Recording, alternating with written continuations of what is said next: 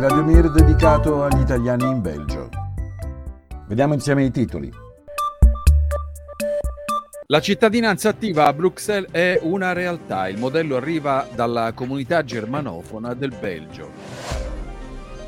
Nuovo sciopero in vista dopo quello ferroviario della scorsa settimana è previsto il 13 dicembre organizzato dalla Confederazione Europea dei Sindacati. Le ambizioni del Belgio di introdurre auto a guida autonoma sono state bloccate per il ministro della mobilità. Queste vetture non sono sufficientemente sicure. Nominata la nuova vicepresidente del governo regionale fiammingo, si tratta di Gwendolyn Rutten, nota per le critiche alla politica climatica europea. Per le notizie in breve diamo uno sguardo alle finanze belga e vi segnaliamo alcuni interessanti eventi culturali nel paese. L'approfondimento di questa settimana è dedicato al rapporto Italiani nel mondo 2023 curato dalla Fondazione Migrantes. Bruxelles Capitale sta promuovendo iniziative di partecipazione attiva per coinvolgere attivamente i residenti locali nei processi decisionali. L'approccio di Bruxelles, ricorda il Brussels Times, trae ispirazione dal modello Ostbelgen, nato nella comunità germanofona del Belgio nel settembre del 2019. Là erano state costituite assemblee di cittadini che si sono riunite per tre fine settimana nel corso di tre mesi, ospitando anche interventi di esperti per elaborare raccomandazioni per i politici. A Bruxelles un esempio di cittadinanza attiva si è appena concluso. Si tratta di Good Move, il piano di mobilità per la regione di Bruxelles Capitale attuato nell'agosto del 2022 e dopo aver ascoltato i residenti, da commercianti a famiglie e direttori scolastici, nonché le loro preoccupazioni concrete legate alla mobilità urbana.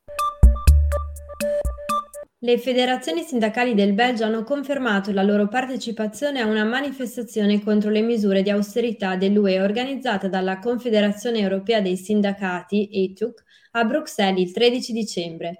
L'ETUC ha criticato i ministri delle finanze dell'UE che intendono ritornare a politiche di austerità rigorose.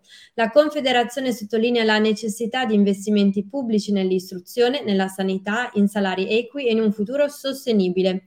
I sindacati sostengono anche un meccanismo di solidarietà paneuropea simile a quelli implementati per contrastare l'impatto economico della pandemia da Covid-19. Per la manifestazione di dicembre sono attesi delegati provenienti da vari paesi europei e sono previste dimostrazioni anche in diversi Stati membri dell'UE. Il ministro della mobilità Georges Guilguinet ha posto uno stop alle macchine a guida automatica che non saranno quindi autorizzate sulle strade belghe. Ad essere messi al bando sono i sistemi capaci di assumersi il controllo delle attività di guida per quanto il conducente debba rimanere pronto a, pre- a prendere il controllo dell'auto. I piani di Mercedes che aveva previsto di introdurre vetture a guida autonoma in Belgio sono quindi bloccati. Il ministro della mobilità belga ha reso noto anche un cambiamento nella gestione degli incidenti stradali. Con l'entrata in vigore del nuovo protocollo, chiunque sia responsabile di un incidente stradale sarà sottoposto a un test obbligatorio per eh, verificare la presenza di sostanze stupefacenti, oltre al test obbligatorio per l'alcol. È Gwendolyn Rutten del partito liberale Open VLD la sostituta del dimissionario vicepresidente del governo regionale fiammingo Bart Sommers, una scelta singolare per alcuni an- analisti, dato che poche settimane fa Rutten aveva dichiarato pubblicamente la fine della sua carriera politica nazionale. La sua nomina potrebbe indicare un cambiamento verso una politica sul CO2 meno ambiziosa. Rutten infatti pone in discussione la fattibilità degli attuali obiettivi climatici da raggiungere entro il 2030 e ha già reso noto che intende emanare un decreto temporaneo a favore di aziende agricole e coltivatori senza seguire le indicazioni del piano climatico europeo. E passiamo alla pagina delle notizie in breve. L'importo totale sui conti di risparmio regolamentati belgi è diminuito di quasi 28,5 miliardi di euro in due mesi. La ragione principale è l'emissione del bond governativo a un anno, con il quale il governo ha raccolto 21,9 miliardi di euro alla fine di agosto.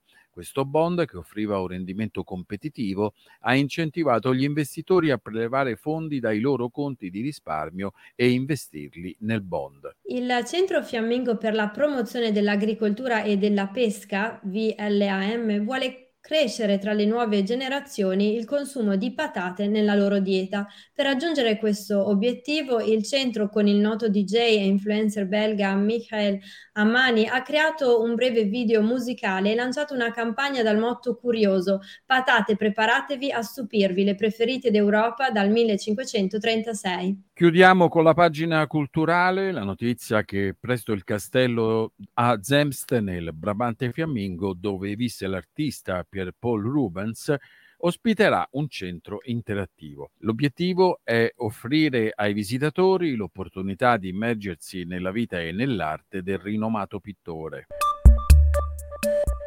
L'approfondimento di questa settimana lo dedichiamo ai flussi migratori italiani all'estero catturati dal recente rapporto Italiani del Mondo 2023 curato dalla Fondazione Migrantes.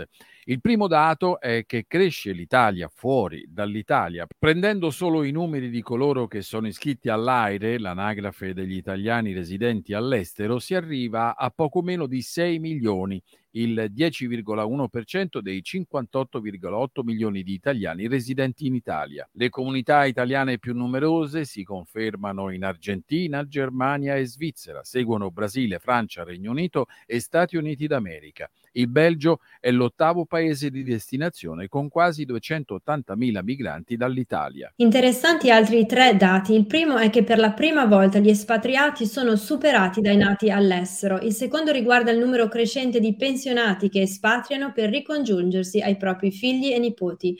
Il terzo dato si lega alla migrazione femminile. Dal rapporto emerge che sempre più donne vanno all'estero non per ricongiungimenti familiari, ma per fare carriera. Per tutti coloro che sono all'estero, un tema importante è quello dei propri diritti. Di questo tema ne discuteranno il 18 novembre in un incontro organizzato dal Comites di Charleroi l'onorevole Tony Ricciardi, l'onorevole Simone Billi e Filippo Ciavaglia, CGL.